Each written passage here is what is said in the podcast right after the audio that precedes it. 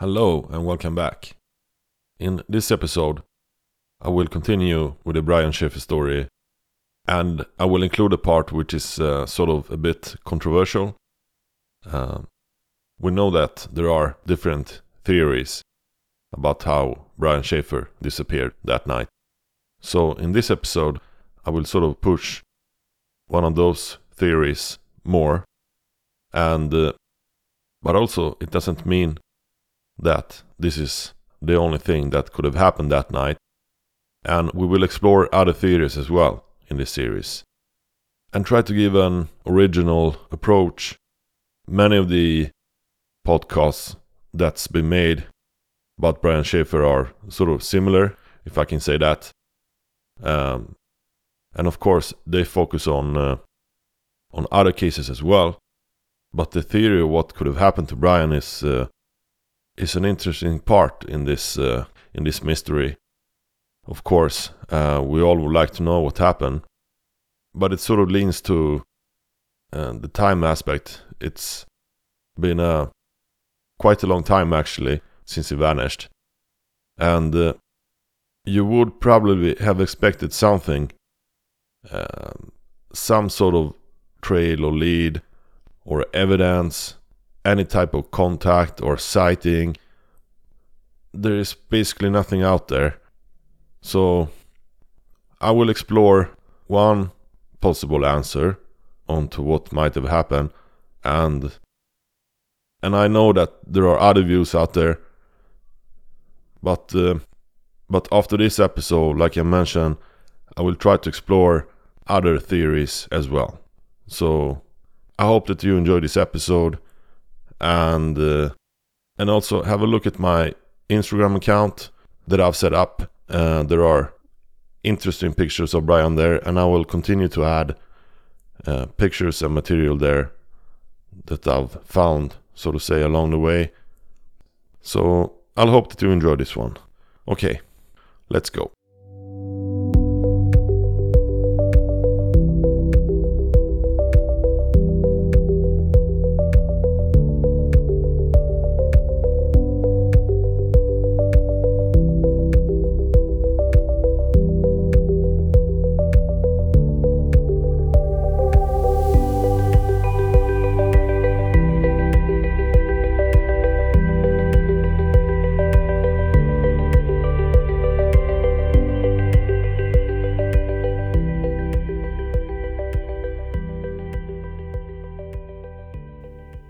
So, what happened to Brian then? Do we know? Does anyone know?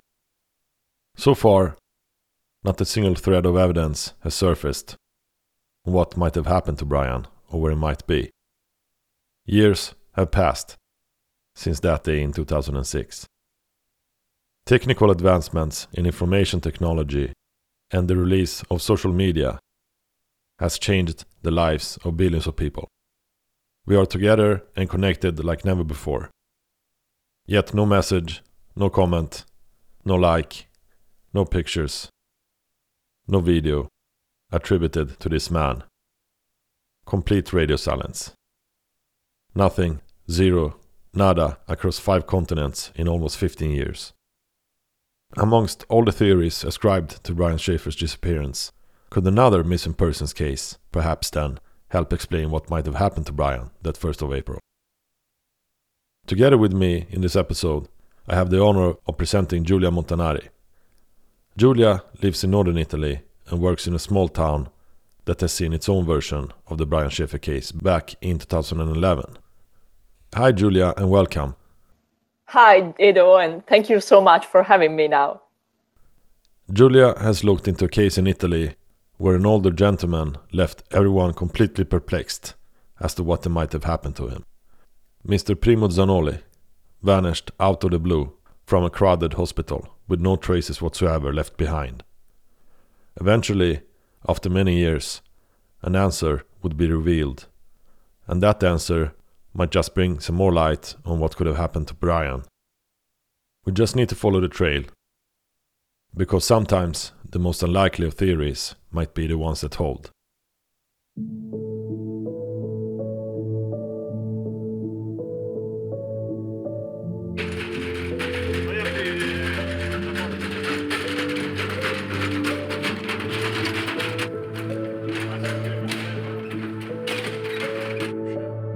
This is the sound of a wheeled stretcher. Two morticians are rolling the stretcher on a paved path outside the Sant'Agostino Estense Hospital building in Modena, Italy. They are on the way to a hospital corridor to retrieve the remains of a person found inside the hospital building itself. The daughters of Primo Zanoli have just been notified by the family lawyer that there is a possibility that these could be the remains of their beloved father. They are summoned to the hospital and are patiently waiting for a clarification. They have been patiently awaiting an answer on his disappearance for the last three years. A long agony without a single thread of information on what might have happened to him. Could this be the day they finally receive a response? Some information? Something? Giulia, you're an Italian true crime buff and a mystery enthusiast. The disappearance of Mr. Primo Zanoli is local to you, and you live and work in the area where this happened. Take us through the story from the beginning. Who was Primo Zanoli and what initially happened to him? So, uh, Mr. Zanoli was a 64 years old retired farmer living in Castelnuovo Rangone. It's a small town in northern Italy. And he suffered a stroke in December 2011 and was being treated at the hospital in Modena. And he seemed to be recovering quite well after surgery, but then his family members received the most bewildering of phone calls on New Year's Eve and the hospital personnel told Zanoli's family that their loved one has disappeared from the hospital bed and could not be found. What were the circumstances at this hospital ward uh, when he vanished? How could he have just suddenly disappeared while being hospitalized? Yeah, and that's the question that everyone has been asking for three years. Like the hospital we're talking about is huge and I mean gigantic. It's a sprawling complex of newly constructed buildings, and it's still partially under construction today. So I've been there several times uh, during the years, and it's actually quite easy to get lost in it. It's a labyrinth. And uh, um, Mr. Zanoli, he actually disappeared twice from his hospital bed before he disappeared uh, on New Year's Eve. But the first two times he was quickly found one time the poor man actually climbed into another patient's bed thinking it was his own because the medication he was taking after the stroke uh, it's a cocktail of medications really and they can make people agitated disoriented. So he wandered off his room and found himself down the wrong corridor and it's quite easy to do so. But from that moment on the hospital staff kept him sedated to prevent this from happening again because they were worried he could injure himself. But on that fateful night, then where he disappeared, nobody could find him anywhere, and so a frantic search was launched. Okay, so what was the uh, response from the authorities? Did uh, anyone look for him in an organized manner, yeah, so to say? Yeah, they, they did, and it was like a really big manhunt. I mean, policemen, firefighters, lots of volunteers participated in the search for that missing man because, I mean, he was well liked and lots of people wanted to find him. And search dogs were uh, used and a helicopter to look for him. And, you know, it was midwinter with snow outside. It was freezing. So Mr. Zanoli was only wearing a pajama and a pair of socks when he disappeared. And if they wanted to find him alive, they had to find him quickly because you cannot survive an Italian winter in only like a flannel pajama. Do we know how the family reacted to all of this? Yeah, I mean, they were bewildered and they were worried and they were like very, very active from the very beginning and they never stopped looking for him. They showed like a truly remarkable dedication. They spent vast amount of energy and time and money trying to bring their loved one home. They organized searches and vigils, and they hired private investigators with their own money. They even went on national TV. They appeared on a TV program named Chi visto, that is the Italian for Have You Seen Him? It's a TV show, it's very popular, following the search for missing people. And mm-hmm. it actually helped find missing people before uh, mainly older people suffering from dementia. They wander away from their houses, sometimes runaway kids. And the family also set up a Facebook page called uh, Don't Forget Primo Zanoli. And uh, I mean, that's admirable because people from my area are very private. They keep them themselves to themselves. They don't really like to appear on TV. And uh, public displays of, of emotions are pretty rare. And the fact that the family was willing to make not one, but more than one appeal on TV to find him show just how much they cared for him. And this kind of backfired a bit because after the show aired, a few people actually came forward with the tips. Uh, a barmaid thought she met him, and several people were absolutely sure that they've seen him in a pizza place in Modena talking with an acquaintance of him. And those sightings made the investigation even more difficult because police now had to take into account the possibility of a voluntary disappearance that he went missing voluntarily. And they spent valuable time uh, interrogating people and looking for him outside. Uh, but the family kept insisting he couldn't possibly have left the hospital in the conditions he was in, and so must still be there somewhere. So, what did the authorities conclude had happened to Primo Zanoli? Well, since they could not find him inside the hospital and people kept coming forward saying they saw him like around Modena, the authorities concluded that he had somehow wandered off the building and got lost in the rural area surrounding the place. Because um, the hospital complex is located outside the city of Modena in a sparsely populated territory it's uh, it's in the middle of nowhere really. There's plenty of wooded areas one can get lost in. Mm-hmm. and uh, the only problem is uh, mr zanoli was not like in peak health. He was recovering from surgery and he was under heavy medication. He was barely able to walk uh, let alone run for kilometers barefoot in a hospital gown in winter and I mean, yeah. it's not something he would have done. He was a quiet, private person, not the kind of man who would just up and disappear voluntarily. He rarely even left his house.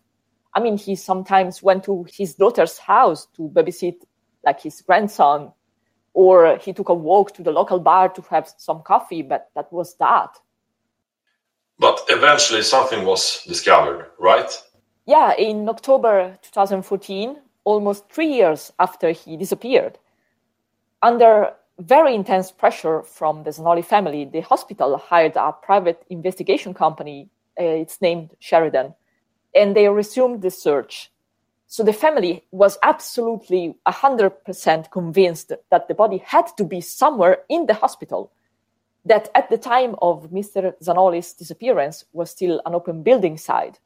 And as it turned out, they were right after just one day of search, mummified remains of a man were located at the bottom of an unused ventilation shaft. It's a sort of a narrow tunnel, about 10 meters deep. It's only accessible from the top floor of the hospital that was still unfinished.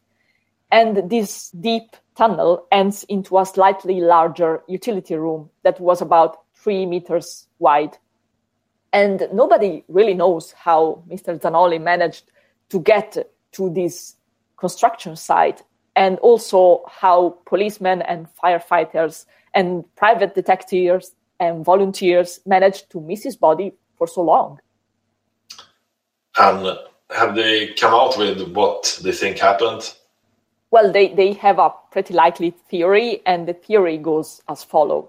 So, the medication that Mr. Zanoli was taking it makes him agitated, disoriented. So the hospital staff administers him a sedative. But instead of making him sleep, somehow the drug does the opposite. It makes him even more restless and agitated. So that the thing failed spectacularly. The nurses that were on shift that night uh, are called to the ER because of an emergency. So Mr. Zanoli is left unattended for some time. And instead of sleeping as he should have done, he gets up from his bed and wanders off his room and somehow finds himself on the unfinished top floor of the hospital. And uh, nobody knows exactly how this might have happened and the circumstances surrounding the whole thing because there should have been more than one locked door between his door and this unfinished top floor that it was dangerous And all of those doors should have had alarm systems and they should have gone off when opened, but for some reason they didn't. And I mean, maybe forgot somebody forgot to lock them and to turn the alarm on. And there's all sort of theories about the reason why. I mean, perhaps people working in the hospital, the staff, use them to go up and take a smoke, or somebody yeah. somebody says uh, construction workers used the, those doors as a shortcut, or uh, maybe they malfunctioned and the hospital never fixed them. Who knows, really? But I mean, it happened. And once uh, Mr. Zanoli finds himself in the work site, it's cold, it's dark, the place is a maze of building material, and he's also very confused. So he falls down the air shaft. But the fall is not what kills him, it only breaks his leg. He then he's injured, it's cold, he tries to shelter himself from the cold, and he crawled into a corner of this slightly bigger utility room at the bottom. And this makes it extremely difficult to see him from the roof. Hmm. And the body went undetected for three years and was only found with the help of a flexible arm camera. Wow. What did the family like? How how did the family settle with this uh, situation then when his body was uh, discovered? Yeah, well, they were they were furious. So the hospital was absolutely responsible for Mr. Zanoli's death, or at least in part. Mr. Zanoli's condition were never properly evaluated, and the, the doctors should have realized he could have been a danger to himself, and they should have monitored him more closely. I mean, he had wandered off his room at least two times before, so it was not uh, something that never happened also the combination of drugs that was administered to him was probably not the most appropriate one for him. But apart from that, the part of the building that was still under construction should have never been accessible to the patients. And also, the ventilation shaft should have been covered with a lid or a grate. It was really unsafe, even for the construction workers. So somebody messed up here. But I mean, to be yeah. fair, what happened to him was bizarre, was a freak accident.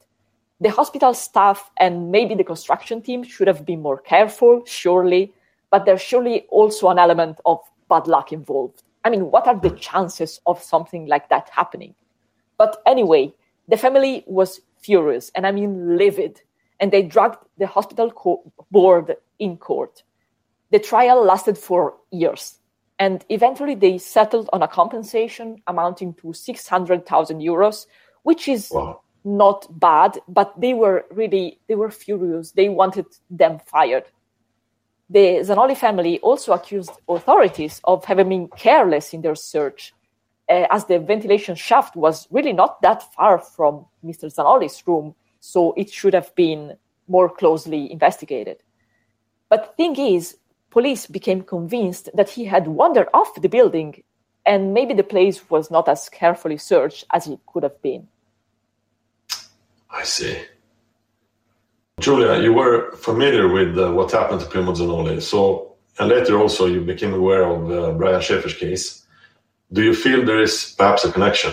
Yeah, I, I couldn't have help noticing the, the similarities of the two cases uh, both men went into the building and were never seen coming out. And okay, one of them was young and the other was an, an, older man, but one was young and intoxicated and maybe even on drugs, and the other was under heavy medication. So there's a similarity here. And both buildings were partially under construction. One man wandered in the construction site and died there and he was found years later only because the family never gave up because if the family uh, somehow uh, gave up he would have never been found probably. And the other man uh, brian could also have found himself in the middle of a construction site and he was never found also. I mean, of course, the possibility that Brian just left the bar without being detected by the camera is also plausible, and maybe he met with foul play elsewhere. But I wonder whether Brian met with a similar fate as Primo Zanoli, because construction sites are dangerous places, and the building Brian went missing in is is huge. I mean, almost as big as a whole block, really. Yeah, it is. It is actually. It's a it's a very big building, and uh, but also we have the statements from the Columbus police. They have uh, sort of notoriously disregarded this option that Brian could have uh, succumbed to an accident in the construction area. Uh, but uh, why do you think that is in that case that they have disregarded this option that his remains are still in the Gateway building? Well, it's, it's hard to say, but even Italian police disregarded the possibility that uh, Primo Zanoli was in the hospital.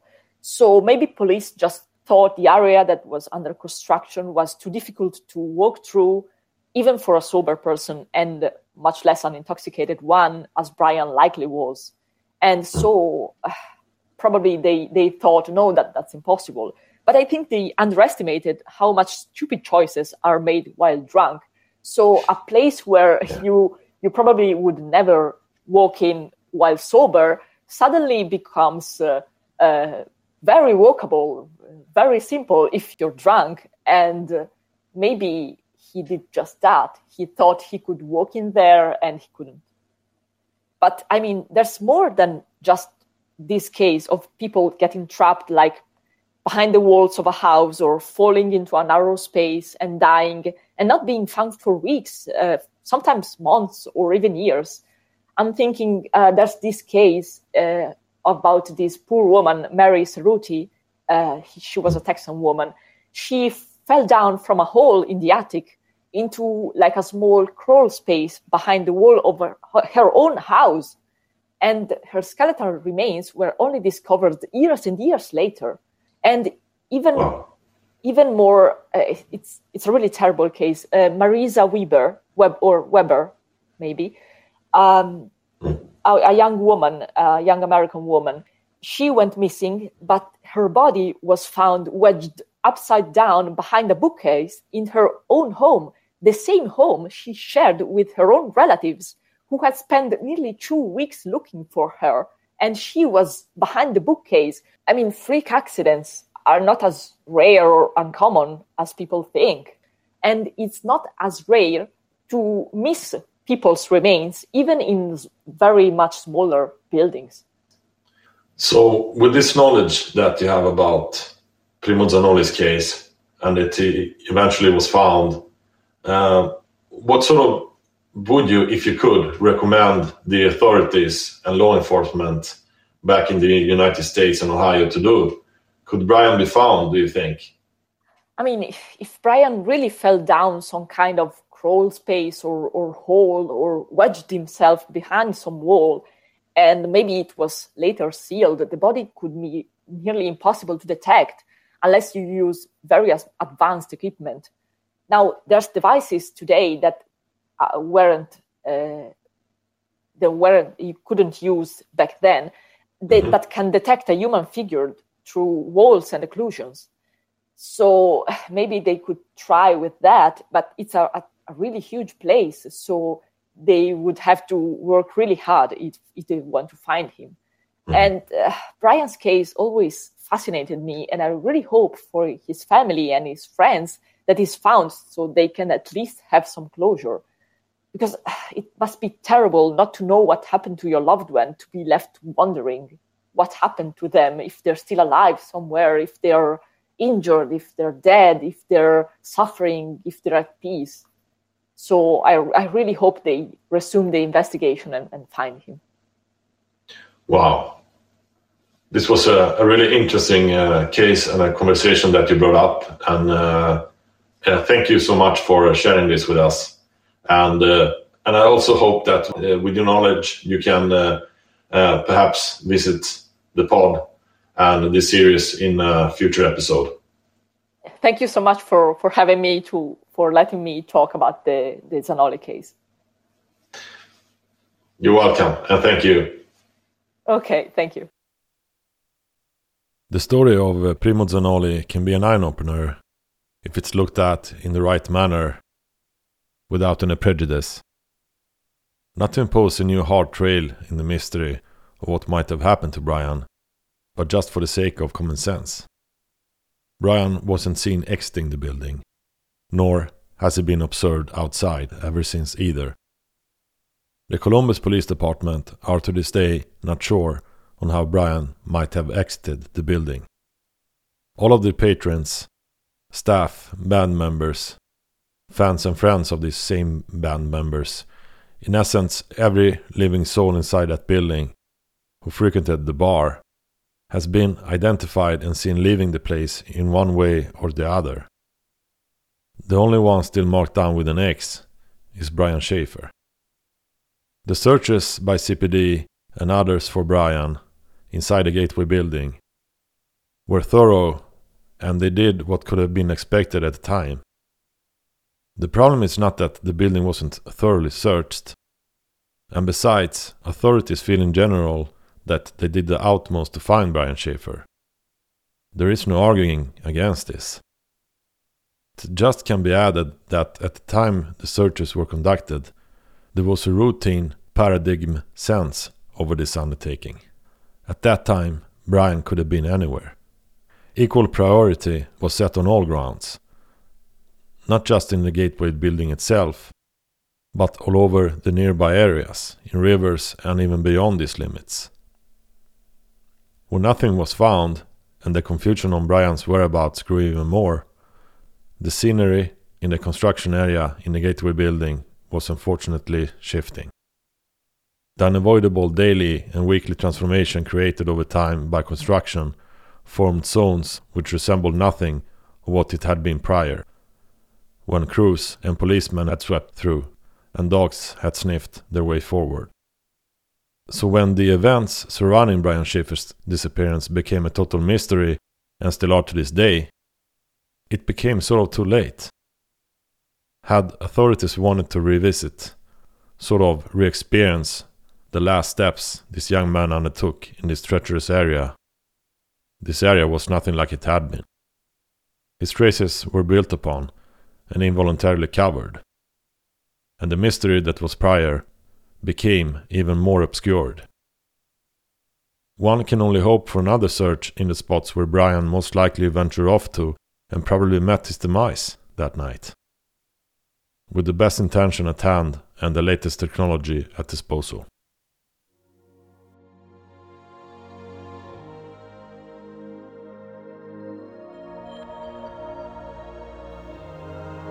Thank you so much for listening.